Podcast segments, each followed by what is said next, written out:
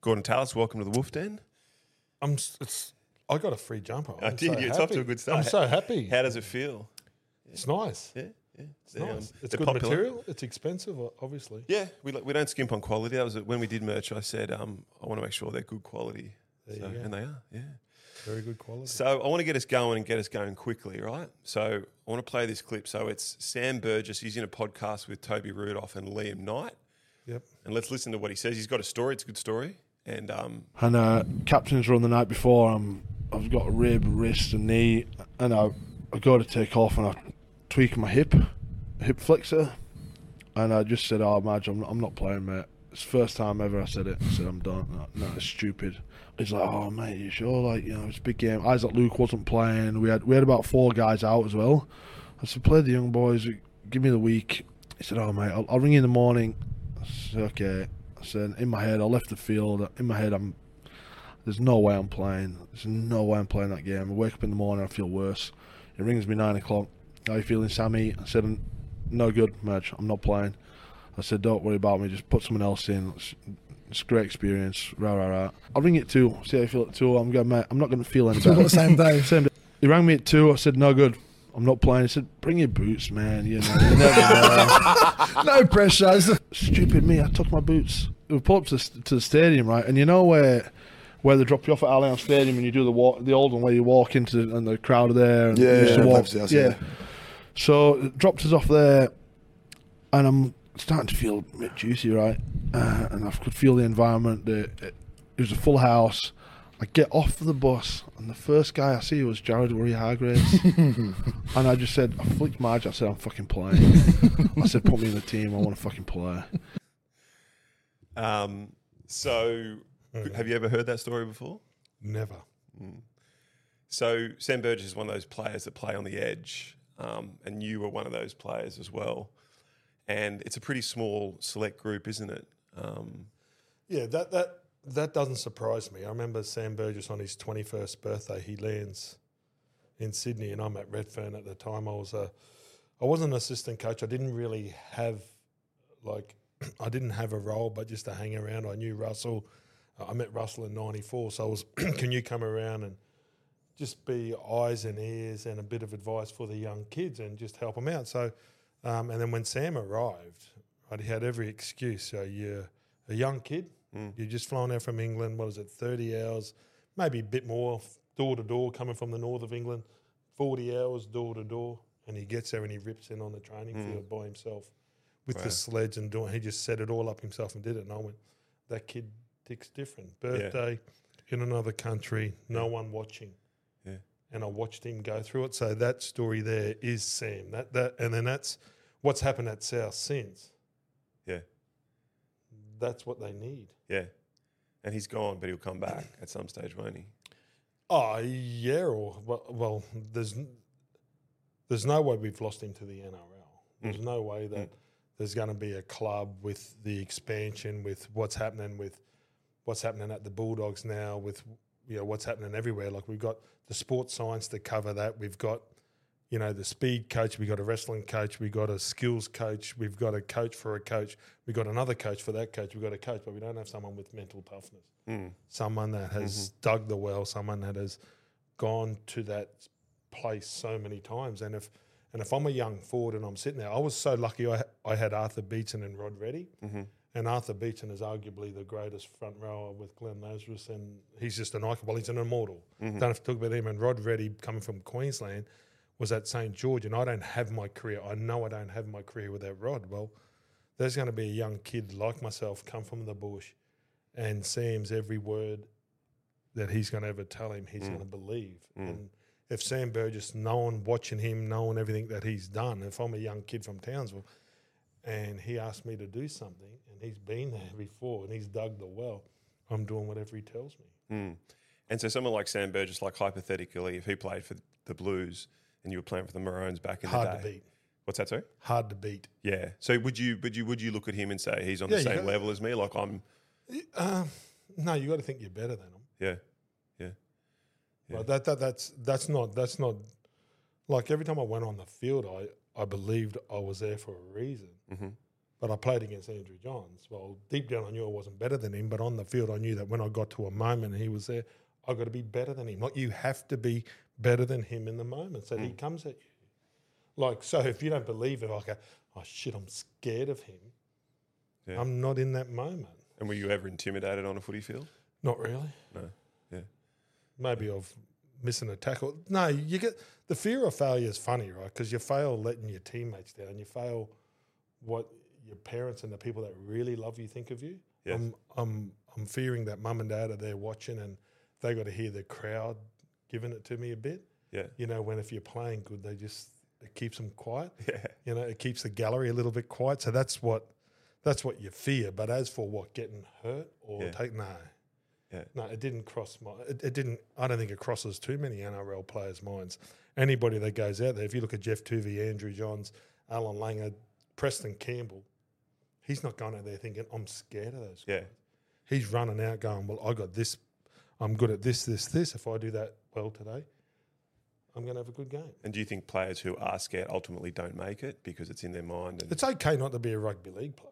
you said that on NRL 360. I last said it night. because it's okay. Like I- I- um, for the first time in a game, like with Andrew Abdo and Peter Valenti's running our game, I'm I'm proud to be a rugby league player, and it's like a UFC fighter. Would I want to jump in the ring and get kicked? No way in the world. Yeah. But they shouldn't. apo- Conor McGregor shouldn't apologise for who he is. Yeah. Or Habib or whatever their names are. Like I don't I don't really follow the UFC. Or I know Whitaker. Um, you know, um, and I know Bam Bam. Like I know those guys that have played rugby league, and I know Volk. Like they shouldn't apologise for the sport that it sort of chose them, right? Yeah. Are you going on Sunday to the to the UFC Sydney? Some of us have to work, so I will be going, but I'll be going to Newcastle to watch Newcastle play the Raiders. Yeah. So yeah, so but yeah, see, so like that, and that's and that's what I think. You know, so that so it's the fastest growing sport, and I think UFCs or NRL? UFC. UFC. Yeah. yeah, yeah. So No, where it's everybody's massive, trying yeah. to apologise and and do that and where this and that, the UFC has, hasn't apologised. Mm. Dana White doesn't apologise. He believes, and I think Peter Valani's has a bit of that in him. Like Yes, rugby yeah. league's a great sport. Yeah. You know, he said he come here, he, uh, it got him into the community. For me, being a little Aboriginal kid in housing commission, it got me into the community. I felt part of the community. I lived a healthy lifestyle, and it brought me to Sydney, and it's taken me, you know, to the other side of the world to represent my country. So um, it's a great sport, but we And- shouldn't apologise for who we are. And if someone, yeah, I mean, it's like, like for me, it's like if I'm a firefighter and that's my dream, and I get there and I don't like the heat, it's okay. You- It's Yeah. not embarrassing if you Yeah. change careers and go choose something else. Yeah. You know, but don't blame the firefighters that do go there and do love the beard or a police officer or, you know, if I want to be a paramedic and I go there and the first time I, I don't like the sight of blood, you know, I, I probably chose the wrong career, but that's not bad. Yes. No, that doesn't make you uh, Yeah, mate. any less of a person. No, Yeah. no, it doesn't. So if you try rugby league and you know you try really hard, and I know it's in the limelight, I know it's in papers, and I know there's a, Yeah, because you know, there's that, the, story at the, platforms. the story at the moment, the Bulldogs player who's basically left the club because he was late for a particular training session and then was made to wrestle eight other teammates. Yep. Um, and, you know, some people are saying it's sweet, it's not sweet. So you're very much it's sweet. And if you can't. It's sweet. Yeah. It's sweet. Sometimes, you know what I mean? Yeah, Yeah. it's fine. Yeah. yeah. It's fine with me. So when I played, so I don't think humans have changed that much, have they? In twenty years? No. Ah, well, uh, in a only- hundred years, probably generations, right? So from your grandfather to Sam Burgess, Sam Burgess is a little bit bigger than my grandfather. Yeah. Not on my dad's side. He's still smaller than my dad's side. But and I'm not bigger than my grandfather or my dad. But normally generations like it's changed, but not from 20 years. From the Shane Webke, Petro Sivanasiva to myself. Now I think the Fisher Harrises, the the Leotas, the Burgesses, the Jared Rear Hargreaves, we're all the same, right? We had the King of the Ring. You went there and the big boys got in the middle and they wanted to survive all the players. You wanted to beat everybody. Now you don't want to even wrestle all of them. Where, like in ours, so it'd normally be Webby and Petro first. So the King of the Rings where you put gloves on at No, training. wrestle. Like Wrestle, King of the Ring, like mate, uh, uh, whatever the ring, but it's like wrestling. So like, then when I first, so sorry, uh, when I was close to retirement, wrestling sort of just come in. So then it'd be like Webby and Petro. Yeah. And then you just want it, and then they would be going right, and they don't want to lose because the whole team's watching them, right? So all your peers then say Brad Thorne. So then you picked when you went in, Yeah. right? But two blokes had to start. It's normally the big guys, right? Because it's probably not fair. But then they start burning up energy. Then say if Thorny went in, and then sometimes Webby could go boom boom and win two or three. Then you pick your time to get in there and try to get him at a soft spot, right? And then you and then he might even still get you. So he's had five or six. But then you go, and then as obviously you're going, the players are getting lighter and lighter, but they got energy and they've got you know more agility and they're still strong, right? Uh, in the gym. So and then you just keep on going. So your goal was to wrestle the whole team Yeah. 20 years ago and Yeah. beat them all. Yeah. And if you were late, you had to do extras. Yeah. Like I remember being late for training, right? And Wayne Bennett telling me to fuck off home in front of all my teammates. Fuck off home, and I like, what are you talking about? He sent me to physio. So back in the day where we didn't have the big high performance, we had a little shed. He sent me to physio, which was a, about four k up the road. So I drove up there, and I'm driving back down. He changed. He changed the training time from two thirty to two. I run out at 2.15. He sends me home. He thinks I'm 15 minutes late. He rings me that night. I explain that story to him.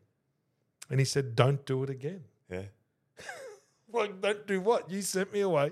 You changed the time. But that was the era, you know? Yeah. Like, was I embarrassed? Absolutely. Did I feel small at the time? Hmm. Uh, Ah, So what, what year was this? Like late '90s Broncos or something? I was playing for my country.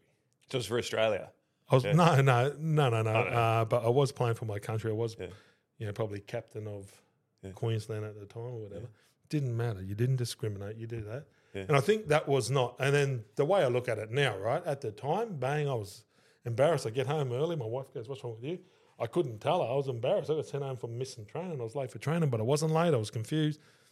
But he was sending a message to everybody in the group, Yeah. right? No one's bigger than the team right now, Hmm. you know. Yeah. So you're And a, that's- you're a and- big big character at the time. Big. yeah, You're well, a, yeah. a leader of the team. Yeah. Yeah, and I suppose, and I suppose Wayne picked his mark, right? Yeah, I mean, so there's that part, and maybe Serraldo didn't pick, but you know, we shouldn't make excuses for trying to get them to a point where they're going to be the best version of themselves. Yeah, I mean, that's why that's why the coach doesn't do it to embarrass. Like Wayne didn't do it to embarrass me. He just did it so then everybody had to become the best version of themselves, in my mind. So there's two ways of looking at it, right? The glass half full or half empty. So it's the way you look at life. Did I like it? No.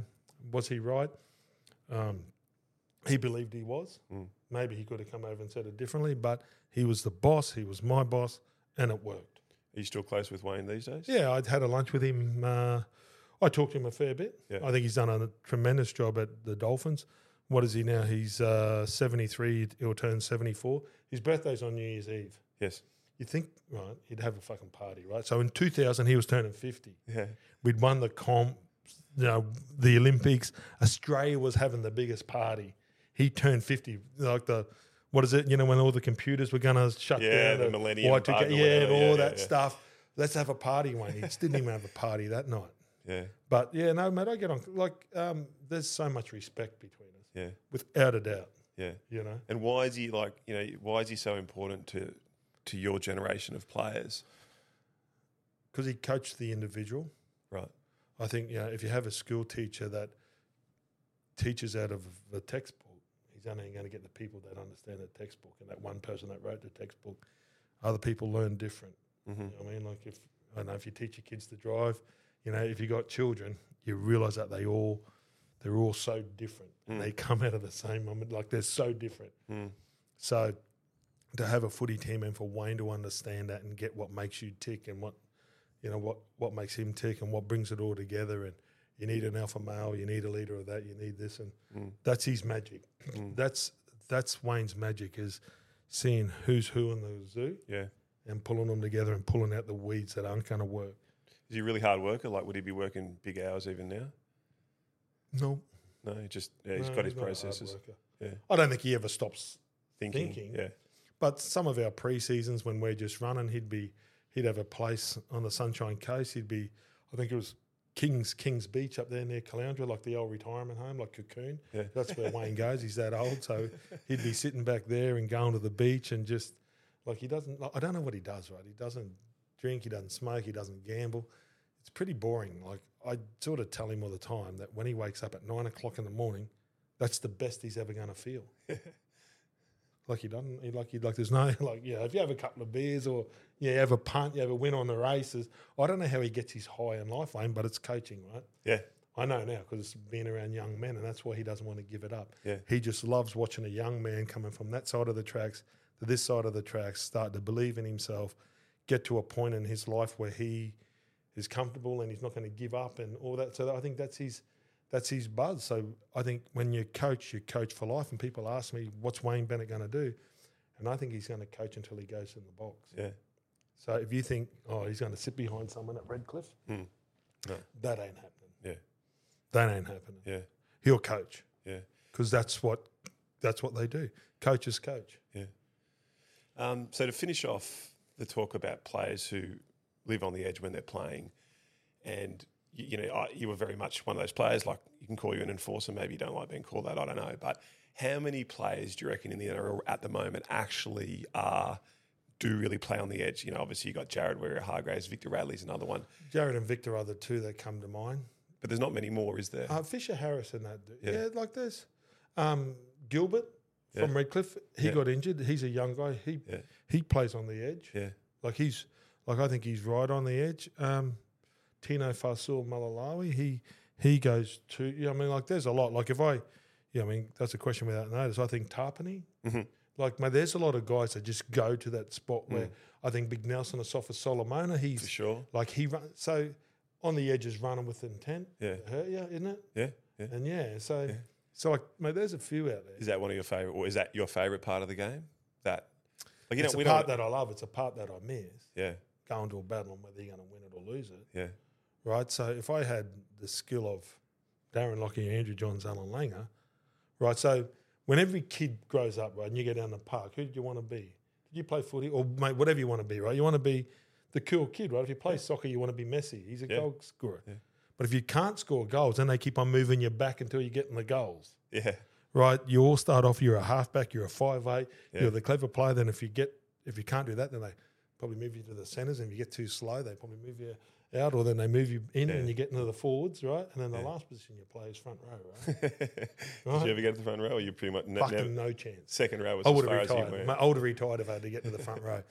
So I love being on an edge. So because that's where I grew up playing, I was always on an edge. So I felt really comfortable like playing on the edge. In the middle, I could have done it, but you have to change your mindset. You Yeah. know, like it's a it's a job that they do with no reward, but the, it's it's one of the toughest jobs to do. But we don't celebrate them Yeah. Mm. as much as a kicker kicking it from the sideline. Come on, give me a break, or a winger diving and putting it down. But the blokes that have dug the well, for Mm. Yeah, it, well, th- when you people who really understand the game, like I'll watch an Origin game or whatever, and someone will say this particular forward played was instrumental, played an amazing game. And when you're not watching it that closely, I'm always like, oh, I didn't quite see that, but I respect the fact that you know it's that winning the ruck all the time or all that kind of stuff that they do that that doesn't you know doesn't have all the Well, Leota last year in the grand final was outstanding. Mm-hmm. The best player on the field, bar Mm, none. Moses Leota. I watched him chase. He did everything, and I'm like, "Wow, you're playing on another planet today." yeah Like how like how robust, how big he is, the m- the minutes, the motor he's got to do that. You know, like the toughest run in our game is off the kickoff, yeah yeah because you're sitting dark, aren't you? pretty much. Yeah, Right. So you run and you got all your organs, you got your rib cage, you got your chest. At the moment, they got their heads. You got your legs, which sometimes, like, that's where I hated getting tackled because they cork you. And That's what Yeah. you got to move on, right? Yeah. So there's so many moving parts that they can hit. Yeah. And you don't know where it's going to come from. So you try to run, pick out someone, and they pick you out. Yeah. But everybody's picked you out. You got to try to get to the one that's not s- quite set. You know, it's a tough run. yeah. It's a tough run. And who, two questions, who was the best player you played against or with, and who was the most talented player you played with or against?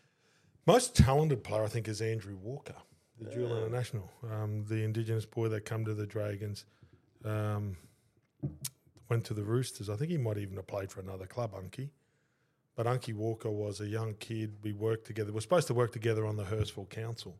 Yeah, We Like when we were both at the Dragons, he just didn't turn up for work. but there's no doubt, like those Matt Burton bombs, Yeah. he could kick those yeah, he was kicking those. So there was a game down at Wollongong. He kicked it, and the commentators like he lost sight of it. He said he kicked it above the stand. I, I man, I couldn't see it, and even in the television. So Andrew Walker was by far the best kicker of the ball, left foot, right foot. Yeah. Anybody that has played against him will, will just well. He played. He played. So I'm 50. So Andrew's same age as me. About five years ago, there was the cour- like the rugby tens in in Brisbane. He was played. He played at forty seven. He was the best player for Queen. Like he was the best player for the Brumbies. I think they pulled him back. He's playing for Fassifern Bombers outside Ipswich, playing a bit of league. He just loves it. and come back. And with all those rugby kids, he's still like like if you saw that, you go, well, what a natural talent. Mm. So to be a and then he's a proper dual international. Yeah, not he was brilliant for the Wallabies. because like And he, he- played for the Wallabies when they were really good. I think he's related to um, the Ella brothers. Okay. So so the, uh, he's a prick relation of them and Lloyd Walker, the one that played for Randwick. So so he had the rugby um, background and come over to rugby league, and he's certainly talented. Uh, the best player I played against, um, probably Joey. Yeah. yeah, Joey Laurie Dale. Like Laurie Dale is very under underrated, and Bradley. Like I don't know why Bradley Clyde doesn't get wrapped. So if I had to look at a forward, Bradley Clyde was the guy that I looked up to Yeah. um, against, and then Laurie Daly was a superstar, and you know, he could play centres, and he was really hard to mark. And the guy through most of my career that come up around the same time was Joey. Yeah. You know But that was why- super Why was Joey the best? because he's fucking so competitive, and he hated Right. losing, and um, and for all those reasons, where I believe there's only two blokes that can win off the back foot, and the, and I watch Wally Lewis play with a forward pack in Queensland. This is not disrespecting them, but they weren't as good as the New South Wales forward pack, which were but there was Fatty Vorton and you know um, Wally Fulton Smith and Brian Nieberding and you know Martin Balla and these guys that and Cavill Hugh played and all these guys and there was Sam Backer coming off the bench, but there was a forward pack that you would have went and then it was Tunks, it was Roberts, it was Roach, it was you know Sirenin, it was this Clyde, it was this big forward pack that New South Wales had. It was you know Ian Roberts too, he would Um, yeah, have been in there. i- and then it was like you know Les Davison and Gillespie and like they had all those big forward packs, and Wally Lewis would play when he's forward pack and he'd win Origin Yeah. right? It was just, and then I think Andrew Johns had the same at Newcastle every time he played. Like, I, I, and that's no disrespect to his forward pack. You know, like he could play behind a beaten forward pack, where not too many players can play. And they say like Muhammad Ali could fight off the back foot and win, Yeah. right? Yeah. You know, normally everybody's got to be yeah in front, but Joey can play off the back foot, and I think you know there's there's a few that can, but that's probably why I sort of rate Joey above most. And when he gets fired up around Origin time at the moment, like Yeah, he, he, pushed really me, means actually. that, doesn't it? Yeah, yeah. I saw him because like I'm really good mates with Joey. Like I, I actually love him. He's a really good fellow. And then um, it was the state of origin Brisbane. I don't know whether it was one, two, or three. And then I'm walking under, and he was walking with Gal because there's, and I'm trying to get out, and I walked past, and I went to say, "G'day, how you going?" And he pushed me. He goes, "I'm not in the fucking mood for you." And it's sort of like that Wayne Bennett moment, turning me off. Is this and after the game or goes, before "Yeah, the game?" after the game." Yeah, the yeah, girl yeah. goes, he's serious. I said, grow up. I said, not even grow up. And he just walks off and he's like a little, he's like a little troll doll. Like he walks off and then, uh, and then I couldn't ring him for a couple of weeks, but then we go have Chinese every now and then. And um, the good thing about it, we try not to talk footy. We just talk about everything else and kids, but yeah, he takes it. Yeah, but that's but that's the way he plays. Like remember when he'd always throw his mouth guard, and he was always so angry. But when you played with him, you knew that he was more angry with the standards that he was setting. You know, like the, like the first story about Sam Burgess, he set those standards as well. So I want to talk about Wally Lewis, but I've, got a, I've got, got a good way to get us started on that. So this is game one at the Sydney Football Stadium, State of Origin, 1994. And um, this is the, the miracle try. But the interesting thing about this is that you didn't play in this game, but you played in the next game. So let's watch this and it'll get us warmed up and then we'll talk. Ninth minute is tackle. Trailing 12-10. Langer pushing it wide. Walters onward. Khan joins in. Floats the pass for Renoff. Renoff down the touchline. Beats one. you imagine the Gets bunch of it guys in who field. just- Hancock gets it on. Queensland are coming back. Go Darren on. Smith for Langer. Langer gets it The big away. fella. Here's the big fella. Gets the pass on. Coin. Coin goes for the corner and gets the try. That's not a try. Queensland! It's a miracle! Oh, yeah! What about that one? it's Ah. Unbelievable. That's What probably the about that peak of from Rav Queensland? Warren's careers too. I That's probably can't his believe most it. famous line ever. Unbridled joy on the sideline, and why not? Oh, That's mate, he's not had a a few. try, I that's just a love Ah. miracle! Queensland are in front now! to the big fella. Like, how do you say that? Yeah, no, it's that's a moment. Like, I grew up like you know, the first State of Origin was played, I was seven, so 1980, and saw the pride in the Queenslanders, you know, because we used to come down and get beaten, and it wasn't anybody's fault, but the poker machines were down here, so all our good players were coming down and playing in Sydney. I think Fatty and all those guys, they all started coming, Rod Reddy, and Because the you know, leagues clubs had money, right? Because of the pokies, yeah, right. yeah, and Queensland got flogged, like like flogged for like 70 years. Yeah, I think they won like two games in 70 years. wow. And probably because we weren't good enough. Yeah. But the excuse we made was there was three Queenslanders playing for New South Wales. But when they could all come home, Yeah, it helped, right? Uh, aided by Arthur Beaton at 35. He didn't come out of, well, the famous story is he came out of reserve grade. I think he was playing first grade. And when he went back, he went back into reserve grade. Right. But, um, yeah, so who would have thought that State of Origin was played and then it's turned into the beast that it is Yeah. today? But it's strange because Queensland never change yeah. They pick and stick. a winning, but that was Marty Bella was towards his end, and he played the ball sideways. That was a game where Yeah. he played it sideways, and I was at a hairdresser. Don't laugh. I was at a hairdressing salon um, in Oatley over there in uh, in the St George area, and um, this old lady was sitting there getting the perm. You know, they have those big things overhead, and she sort of looked. She goes, "You're that Talus boy." She goes, "You made the Origin side," and I'm like, "No, I didn't." It's like a Tuesday. I think, "No, I didn't." There's no way I made State of Origin. Queensland won, miracle try. You know, But had it, had it even been mentioned to you that you hadn't might been make mentioned. Origin? Like back then, there's no mobile phones. yeah. It's But not like, on in the, like radio. if someone said to you in at at the because you were at the, you Nothing. were at the Dragons at the time, Nothing. so no one even you I had was no 20. comprehension, right? Right. I was 20. I played like, uh, I played one game in 92, played 93, Yeah. and sort of come off the bench in 94 was like, you know, so I Yeah. would played 21st grade games. Yeah. Yeah. You know? So no, I'm no, no, I wasn't, I wasn't ready for it. And then um, I go out and ring mum on the phone because I think that's a bit curious. They go put the 20 cent pieces. Yeah, and mum was crying. And so because she found out via newspaper or the, watching the news, Well, it online, must have hit the radio Yeah. up in Townsville, yeah. Yeah, So it was good. So it was a good moment. And then, you know, the the the play where Wally Lewis is the coach, right? That's my hero. Right? Actually, no, it's not my hero. Yeah, I looked up to him Mm. as a footy player because my dad's my hero. But to look up to someone on the footy field and to admire what he did and, you know, the whole – he, he made Queensland grow up. Mm. Wake up happy most times, like eight man of the matches. It's pretty hard. and he wasn't scared either. Remember Mm. when he went I with didn't Guy? care. Well, How well, good's, remember when he goes with Guy? That's the best ever. That that footage. Well, I think the reason why I say he's the best, right, is Mark Geyer would have knocked any. Like people were scared of Mark, right? He's a bit like He's he's Steve Mm. another Roche, big- right? So then he's there, and a bloke that looked up to him. So the biggest tackle ever on a footy field was when Daryl Williams went mad over in New Zealand in 1989, and his knee and he kneed Fatty and Brendan Tutor, and Wally did the massive hit on Daryl Williams. Yeah. So I think he's arguably got the best hit Yeah. in Test match footy. Then you look at his footy and his skills and how many times he's won the game. But then when the the villain, the bully's going mad, and he goes and stands up, not knowing whether he's going to win, he just goes there. There was no second guessing. That's leadership. That's that's that's Queensland. That's that's Australia. That's that's everything that you want out of a man right there on a sporting field. To me, so Wally Lewis has owned all those moments. Take away his football ability. Someone's picking on his teammates. He hits one of them, and the next time he goes, "Hey, you leave us alone." That's why I think he stands out better than all of them. Did he pull you aside and have a conversation with you when you went at Origin camp in '94? Just be yourself. Yeah. I just remember him saying, "Mate, you made it because you're a good player. Be yourself.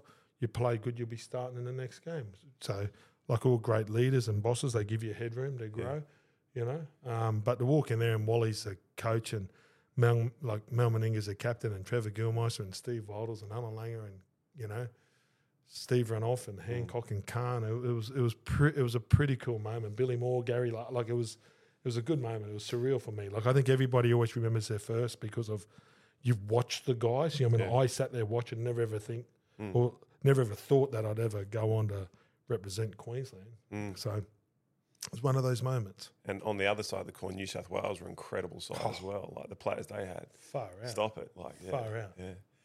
And Far out. But you know what? I'll stop you there. They didn't win eight in a row, did they, with that team? no, no, no, no. Yeah. Just to let you know. um, and so ninety thousand. How much? How much? June ninety thousand at the G. sixth, June sixth, yeah. How much? 1994. How many minutes did you get? Uh, couldn't tell you. But I just remember the date, June Yeah. six ninety four. Um, just remember running out. Remember the like the big stadium. The thing that I remember is Alan Langer, I believe, was probably arguably the best player in the world at the time. Yeah. You know, because they'd won in 92, they'd run in 93, this was 94. Yeah. He's Australian halfback, and I remember sitting there and I had my brand new pair of Nikes on, right? Because I was sponsored, but like when you get Nike boots, that's all you want, right? Yeah. You get free Nikes. So I got the free Nikes on, I'm looking good, and Wally Lewis delivering the speech, and Mel, then Alf, just starts spewing Oh, and he's spewing and he's spewing and I'm sitting right beside him. So it's splashing and getting on my boots. And I can't look like that. I'm distracted and move my boot, can you? Like you can't go, oh, you dirty bastard. yeah. Can you? Right? Nah. So so that's what I remember like Alf and then And it's just from nerves, was it? He was Yes. just nervous, right? so that's when I realised in that moment I'm not ready for it because I had the greatest week.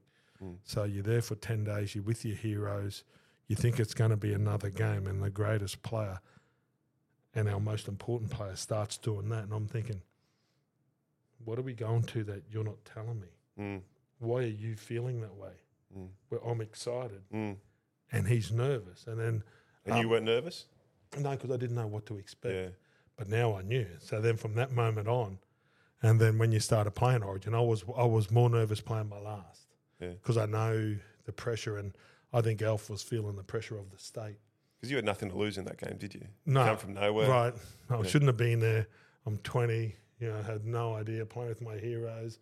I think it's all fun and games. I get the tracksuit, and they talk about a tracksuit, but then as you go on, I played Origin for 10 years, you realise how important it is to the state. So then you start carrying that, you know. I wish you didn't carry it. You wish you were still as excited, but you know that the young kids are. So you just got to let them know early in the week, hey, boys, this is, it's, it's serious. But now they know. I think when they come in, that's why you have an old bloke talking to them and then they just roll on. Yeah. And did you go to a different level when you played Origin? Oh, you try to stay the same, Yeah. but some people can't go to that level, right? Yeah. So you just got to play at the same level, but it's faster, right? So you're still going the same speed. Yeah. They just can't go the same speed Sure. because it's better players. Right? Yeah. So did you, were you so fatigued beyond? Yeah, it's a- more fatigued than ever in some Origin games, and Well, they go so quick, but it's the only time I've ever felt blood. You know, when you run, like have you ever run and you taste blood? yeah, yeah, Yeah. yeah, Right. yeah, right. So like you just like like your lungs, you just you're breathing that much, and it- and your throat and your lungs are burning that much. Yeah. The blood, and you start spitting up blood. That's that's the only game, you know, where test matches are probably a bit more physical because you're playing mainly against New Zealand. They're and they're bigger, they're more dominant, they're very physical, um, and you need a lot of strength, and you got to move on them a little bit.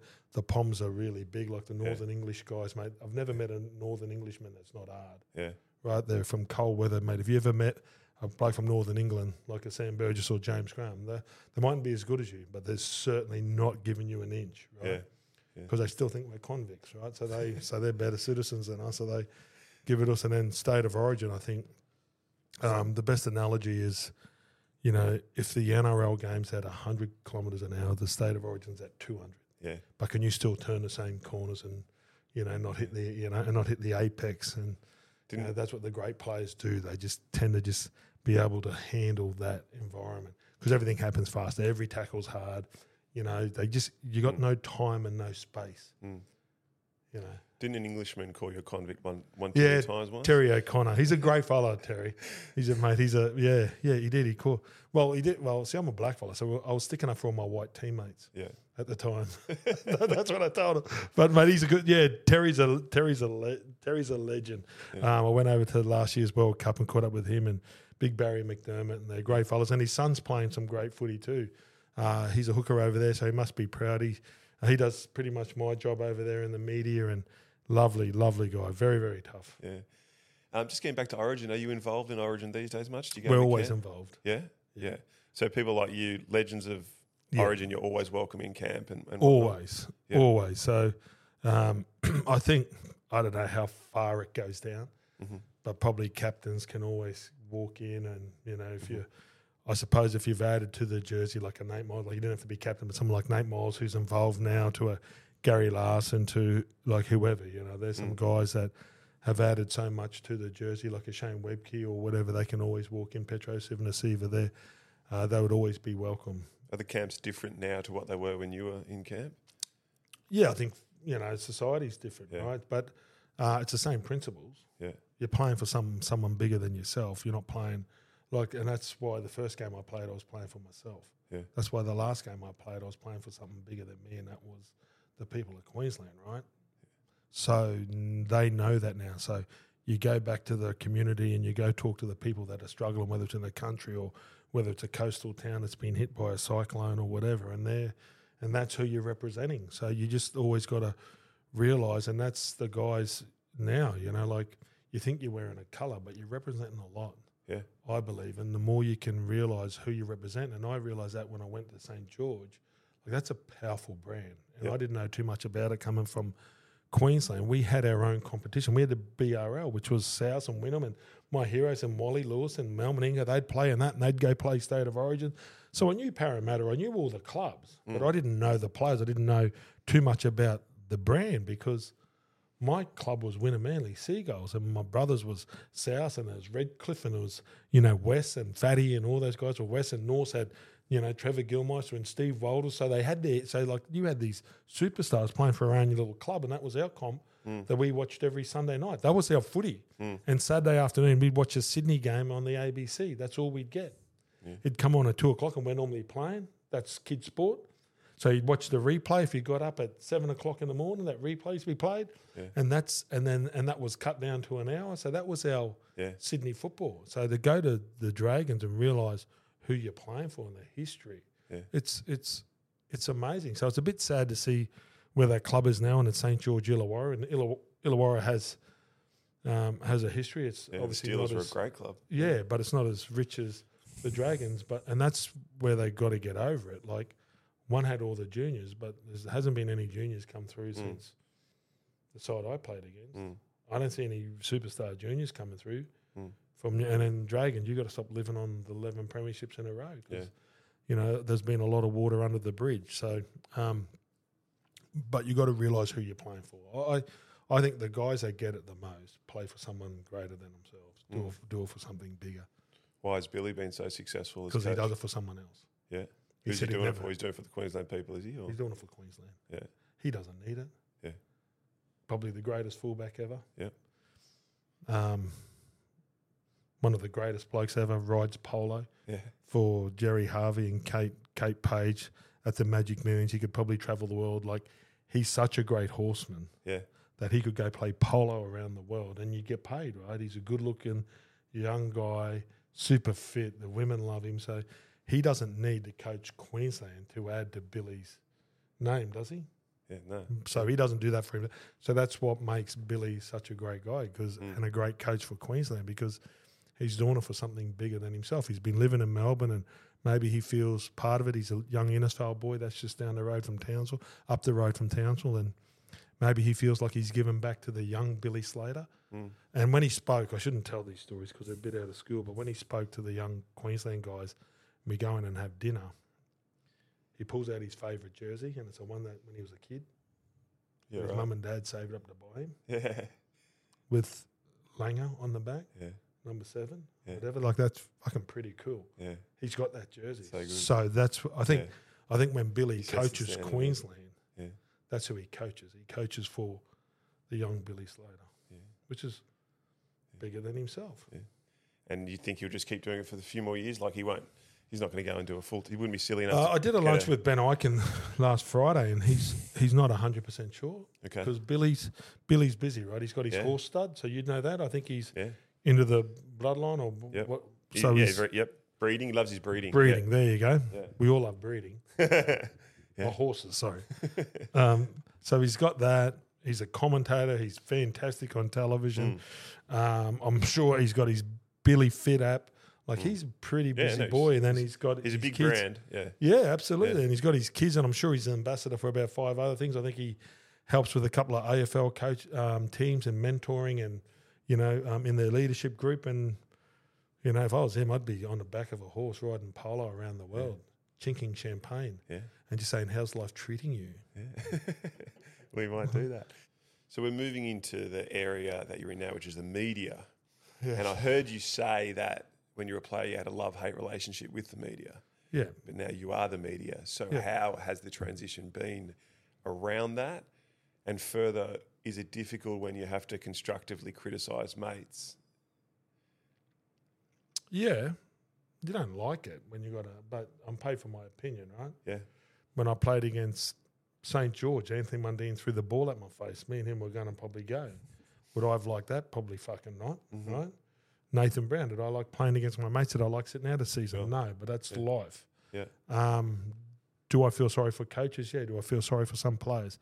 Absolutely. Do I? d- Well, sorry's sorry's a strong word, but do I feel for them? Yes, I do. Yeah. Um, did I like everything that was written about me? Absolutely not.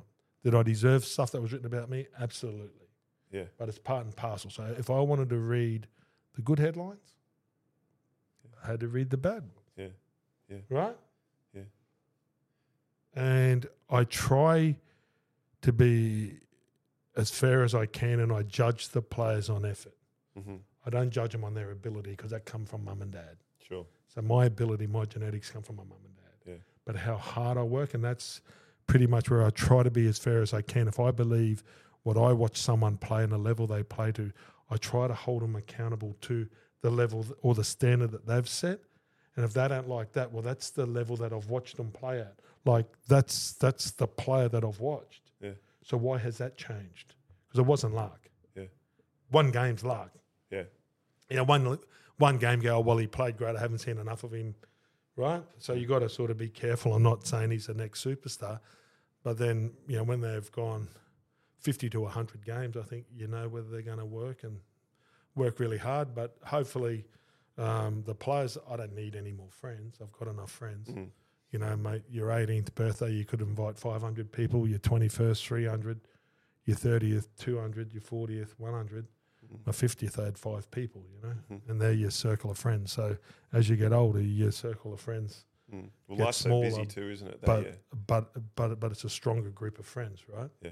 So that's where you are, are at in life. But hopefully that they see that um, it's my job, right? Yeah. And they respect it. And if they were in my shoes, what would they say about themselves? Yeah. And so you If they're honest, Sure. And so you slid into the NRL 360 role. So NRL, I'm, a, I'm an avid watcher. It's the biggest sort of talk show on rugby league, but it's also what's probably wrong with you? what for always watching it or What is wrong with you? that I, I shouldn't watch it. Fuck. Nah, actually, do you know what? It's it's what I used to watch the news for. It's like the Sunday footy show. It's just you know, it's it's the seven minutes of sport that you'd watch, but it's pretty much across every team, you know. Like if you if the best story's at Cronulla, you get that, but you get all of it. Um, I actually enjoy it. I you know, I believe that the you know, to, ha- to have a voice in the game and you know, I I I tend to try to be a club, a fan, or a player. You know, when I'm sitting there, Yeah. or a coach, I try to put myself in one of those shoes. I don't try to sit there as Gordon Tallis. You know, Yeah, yeah, I try to sit there and put myself in other people's shoes, and you know, and be as honest as we can be. Did you, You know? move into the role easily? Was it just effortless for you? I was nervous. yeah, Well, it's a yeah. I mean, because for one, you're talking about people's career, right? you know, like there's a lot that you talk, you know, and you don't like seeing people lose their job or be under pressure. We've all sat there, mate. Fucking, I've sat there, mate. I've there's been signs up about my mum and f- fifteen thousand fine, and I've gone to the judiciary, and you know, I've been, you know. c- Captain and I don't, you know, there's all like all, all the stuff that they're going through now. Mm. I've walked that rope. Oh, don't forget, I was the ugly Queenslander, right? Mm-hmm. Coming up against Laurie Daly, Brad Fittler, and Andrew Johns. What side do you reckon the New South Wales media picked? yeah, yeah. No, I remember you were the And we were playing it. I don't you think were they picked public me. enemy number one. Fucking oath. Maybe two and three, two on some and, occasion. and back that like it's it's so easy to get to know players these days. Like for example, just doing. this I had with no you now. social media. I could not Yeah, but say back- back when- fucking, in I don't like that. 1994, like- I, mate, I couldn't do that. Um, But you there's were like a, couple- robot. Like it was just all you. You'd only see you on the pitch. Yep. You know, and you were like an enforcer, and, and, and people just thought you were. And then mad. everybody could have their say. You didn't have your own platform. You don't have the podcast. You didn't have radios. You didn't have as much interest, right? So the reason why there's interest is why there's a billion dollars, which why you get paid, right? So I always say it's a platform.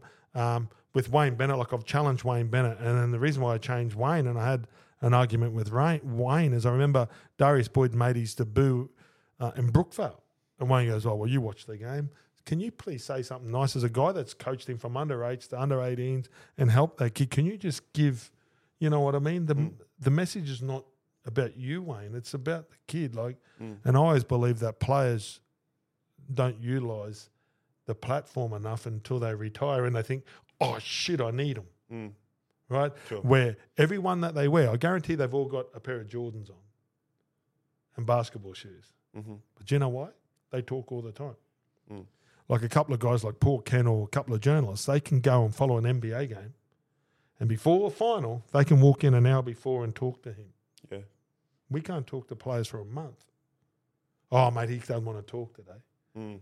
So they're not building their brand. Mm. The reason why they know LeBron James, he talks to you. Yeah. The reason they know those superstars because they talk to them. So that's what I'd be doing. I'd mate, they can say whatever they want. They can get their brand out there, and they don't know what's going to open up in the world. Have you had to work at your craft of being a- Absolutely, I had a fucking bad start. I left school, not a strong reader and writer. Um, the English language sometimes sounds like my third, Yeah. but you try your hardest, and that's and and then that's life. Of course, you. You know, I mean, you get nervous. You sit there. You know, you got to explain things ten different ways. Like, would you like go ask anyone, mates? Would I have ever been on TV? I, man, I used to get teased. I had a really bad, like a really bad stutter. If you rang my brother now, he'd fucking tease me, which I wouldn't like, and then the stutter might come back. But you know, you, of course you work. You work every day on your craft. You know, you got to, you know, and people think that you sit there like you watch every game. You know, you analyze it the way I don't look too deep on stats. I'm not a big stat man, right? You know, like I think Mike Tyson said it best. Everybody had a game plan until I hit them, right? So stats is Jared Ria Hargreaves or or, or kick out. Kick out's one of my favourites. He played for Penrith a couple of years ago. He had six runs, three try assists, two tries. 48 meters or something like that.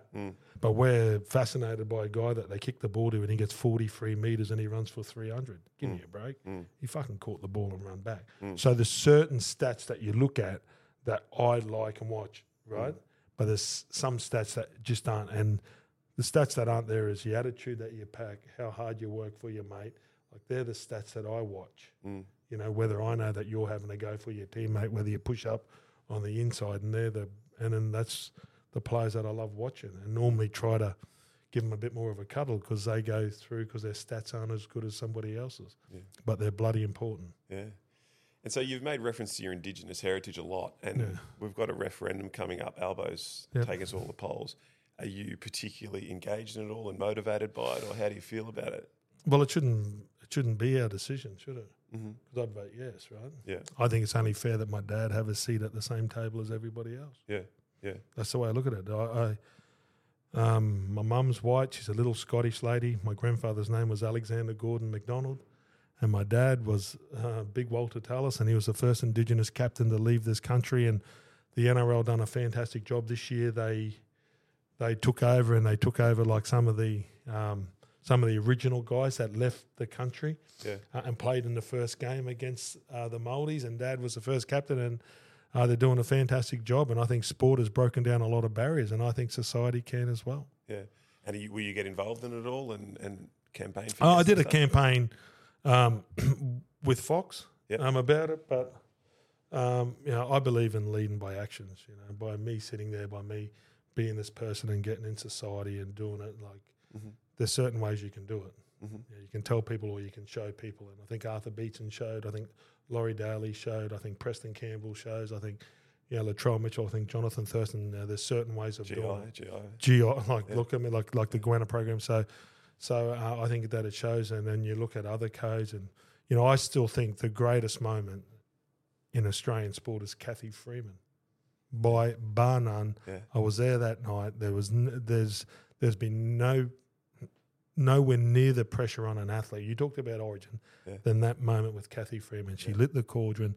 She had the suit. 110,000 people. I was about on the 100 meters. So when she got the bend and she hit, she was like about three meters behind them. And I've never heard a crowd just. And it was one person. Yeah. Beers were going. It was fan, it was one of the Were you there greatest with nights. Wendell? 'Cause Yeah, uh, Wendell's? well, um, Nike, Nike, because like paid a- for you all to go there. yeah, so they took us on a big harbour cruise, and that was really cool. Like it was a great party, and Nike um, had I think three AFL players or four AFL players, and I think myself, Joey, Wendell, Laurie, and the like. Um, and it was cool. Like we met Michael Johnson. We went into the US village. We went and uh, there was a nightclub called Home. Yeah, for sure. And I used to remember go. like like we walked in there after and Daly Thompson and I'm like I'm giving Daly Thompson a good. ten and it was like cool is and two from Al thousand eight, so McPherson you- like it was the it was the who's who and you got these little bogan rugby league players from Cessnock, Townsville, um, Wendell Saylor from Serena and uh, the Junie kid and Laurie Daly and we're like kids in a candy shop with all these like amazing athletes and you know I think Australia's greatest party but that was the best party that I've that's been your, involved. that's your sporting highlight. Well, we won the grand final too, so I was on the Yeah, high from and you that. because they played, they finished the season early, didn't they? Oh, mate, uh, I've been lucky enough. Like I love like when Steve Waugh hit that, like he got the hundred, I think, on Yeah, the last under ball. pressure, yeah. that was like that was cool. He had the red rag. They were into him. Like there's some like Kieran Perkins from Lane Eight, Atlanta '96. you know, and and then you go Pat Rafter, who's a great guy who, who like when he won two U.S. Opens. You got Leighton Hewitt. You know, there's so many like Glenn Bossery on Maccabi. Dee. Like there's some great sporting moments that I think we've witnessed. What you about know? Damien Oliver when his brother died? Oliver, like when media he went, when puzzle. he went past, he looked up Yeah. like, mate, I played golf with Ollie. Don't don't ever play golf with Damien Oliver. Yeah, I don't think his handicap's right, or he just had a day out. interesting. No, no, no. So yeah, so there's been some great moments, and I've been lucky enough. I've watched the Super Bowl. Um, of um, I watched Kobe and Shaq play. Wow. Yeah, I went to uh, I went to the Staples Center and watched Kobe and Shaq. I'm just disappointed I didn't see Jordan. Like I was like I was uh, I was at that age. you like just- I'm you- 50 yeah.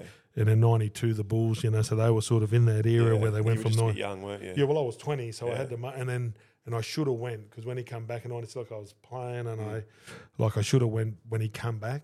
You've never met him, have you? No, I wish. Yeah. Matter what, yeah. I, but they sometimes they say don't meet your heroes. Uh-huh. Yeah. Matt, have you heard that saying? Absolutely. never meet your hero. So he's still up there because he's, you know, what like scoring, defense, rebound, dunk. Yeah. yeah. I mean, if we talk about a rugby league player, well, he's the best defender, best attacker. He's kicked the most goals. He's scored the most points, and Yeah. you know, Yeah. and he's got the most assists. There's not too many rugby league players you can put in those categories and have people win one or two off you. Yeah. But to have all five at once would have been all right. So it sounds like you love your sport, and when you're at home sitting on the couch by yourself having a beer and you're watching rugby league, are you a Bronco at heart? Like, is is it always? Uh, yeah, um, I love the Broncos. I really do. They're, there is, I love the Dragons. So, so I'll start. Like, I love St George because they gave me my opportunity. Right, it's every time I see the red and white V, I still remember the first time I pulled on the jersey. So, and it was a special moment for me. And then the Broncos. When I see the Broncos jersey, I just go back to 1988 with Powers and the and they had the World Expo like badge on their sh- like I go back to the originals. You know what I mean? Like I because that's the Broncos that I remember, and then all the great players and mates. Uh, but now I'm a Titan Yep. and uh, I'll say that, and I'll be there until we win a competition. Simply, I might be there until I die. I might be like Wayne Bennett, but um, I'm really loyal to rugby league because of everything that it's given me. And I've worked at North Queensland. Like I went back, my dad's got a street named after him, and that's probably the greatest achievement I think our families had in North Queensland. They got the new stadium, and there's a street named after my father because of you know what he did in sport in North Queensland. So I've worked on the board and I'm a North Queensland, but that's that's never going to that's we are North Queenslanders. I'm a North Queenslander. I'm a Townsvillian North Queensland. That you can never take that away from me. So and with my sporting now to be on the Gold Coast, it's where I want to live and AFL are there and they're all trying to take So You're living on the Gold Coast. no, but that's where I want to live. Yeah, and then I just want to know that rugby league's going to be safe there. And I've Mm-hmm. and I've known a few of the AFL guys there, and they get I think ten or fifteen million dollars a year extra Mm. just to make sure that they promote the game and basically, you know, become the biggest sport in Queensland. And there was a challenge that I could take. I knew that I was always going to be a Bronco. There wasn't a job for me. And I'm an ambassador, and I love what the owners have done. They put their own money in there. There's not too many privately owned teams in this country, and I'm not sure you make too much money out of sport Hmm. Yeah. in this country, right? It's always putting in. So um, the Kelly and the Frizzell family, uh, I love what they're trying to build there. We got Desi next year. Uh, my wife's on the board, who's and they've done a fantastic job off off the field. Now we just need to be successful on. Yeah, unreal. We just need a young Andrew Johns, Alan Langer, Kevin Wilder, Shane Webke, Petro Seven. And are you out there looking for that? Like, is that part of your role? That's not my job. no. That's not my job. My job is basically to go there and eat prawns and drink beer. Good job, huh? Yeah, sounds good. No, well, well, well, I help, right? But I, but the guys that are there now, like if they need uh, to ask a question, I don't need, I don't get paid. Yeah, Right? I Right. could go work for any other club. yeah, So people think that I get paid. I don't get any money. And they go, well, the Frizzels, they own cars, but they gave me a car when I was at the Broncos working. They gave me a car when I was on the board of the Cowboys. They gave me a car when I was at South. They gave me a car when I wasn't working for anybody. So it's not that. yeah, Um, uh, I am an ambassador for their car dealership, but I just love that people in the community care so much about it. They want to see the kids have something to aspire to, and hopefully one day. And it's not now; it's like North Queensland, right? When I grew up, no one wanted to play for North Queensland. It was Brisbane. Now with Matty Bowen and Matt Scott Yeah. and those guys come through, there, all those North Queenslanders now. Look at Cotter, look at Morgan, look at all those North Queensland kids. That's who they want to play for. Yeah. That's pretty cool yeah, and have a great stadium. Just imagine if that's the Gold Coast, and yeah, and we do have with Preston young bloke, and then you know there's Xavier Coates, there's Payne Haas, there's Fafita, there's all there's so many. The Reese Walsh, they're all Gold Coast kids. Hmm. Just imagine if they all stayed there and all wanted to play together. like they Be a- do at Penrith. They stay at Penrith at the moment. It'd don't be a they? pretty special organisation. yeah. So the Titans aren't in the eight, but the Broncos are. Do you think the Broncos can win? Yeah, I do. Yeah, You got to you you got to overcome. uh, You know, I mean, like you know about the best horse in the race, right? The Yeah, best horse yeah. in the race is Penrith. sure. right? But it's how they come through. It's when, like, if- and if it's a Melbourne Cup, it's when they get to the 600 at the clock tower Mm. and how they're travelling. And that's grand final day. And I think if Brisbane can get through uh, Melbourne Storm, which is like, that's a bogey team, right? Totally. It's the team you Uh, don't want to play, Well, it is, but there's no Billy Slater, Cameron Smith, and Greg Inglis playing for them anymore. but they still seem to always just get up. Yeah. Yeah. Yeah. Yeah. Yeah. they do. Yeah. They do. And there's no denying that. But this is a totally different Brisbane team. So this is me with my brain. See that? I just went, no, that's not right. Yeah. Right. Because I don't lose, right? You just, and you are going to get beaten, but you go, no, no, well, we're a different team. That's what we're going to do. And it's a different game. And that was last week and it's this week.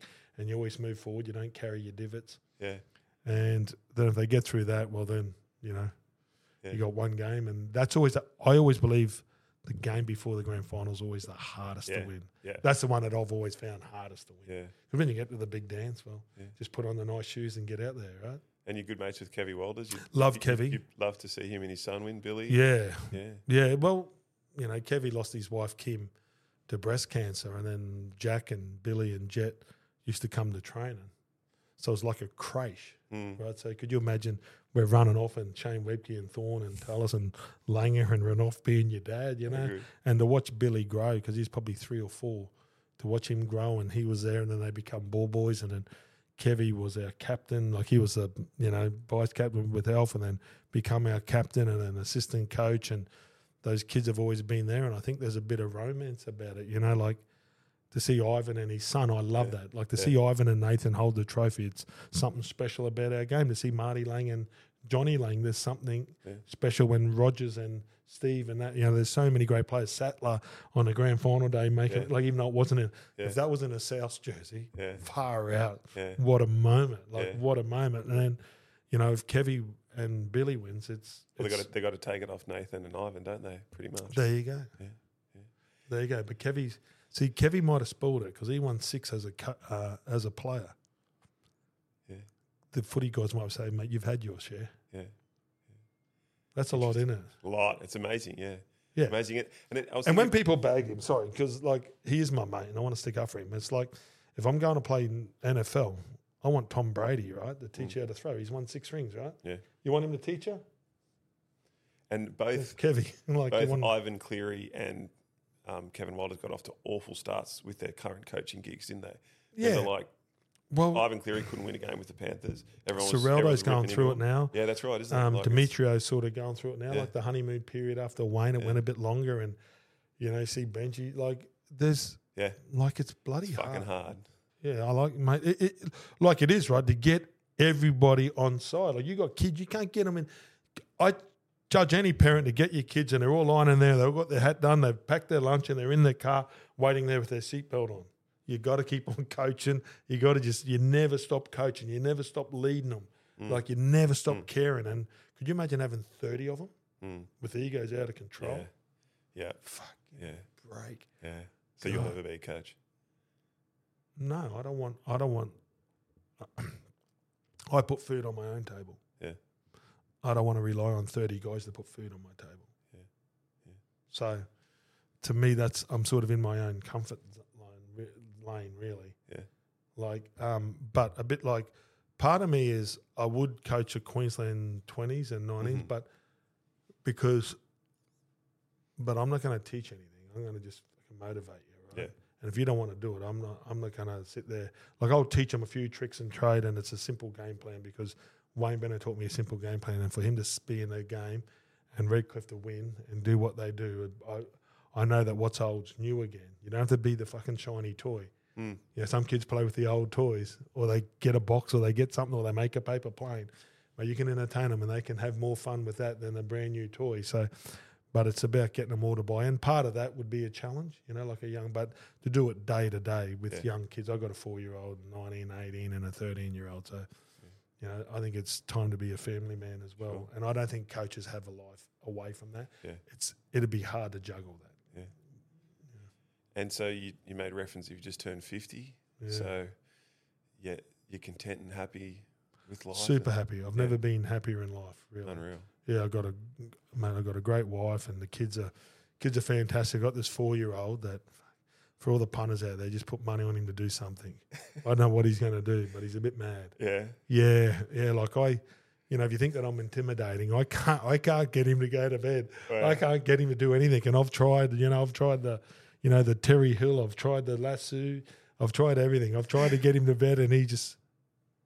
What are you doing that for? Dad? This, Like, okay. would you- is he the first person that's ever intimidated you, would you say? He don't intimidate me, but he's but I don't intimidate him. Yeah. Like I, I just do not intimidate him. It's just he just he just walks around and and Adam's met him and he just sits there and he just walks along and he beats to his own drum. But but I like that. And if I was a younger parent, I'd probably try to break it more. But I'm just you know it's a bit like life. You just chip away at them, I think. And you know sometimes you you know you try to mold him to be what you want him to do, but he's being who he wants to be. And I like it at the moment. Unreal. I think that's a good place to finish. The Raging Bull, thank you for coming to talk to us. Great chat. You're good. Thank you very much.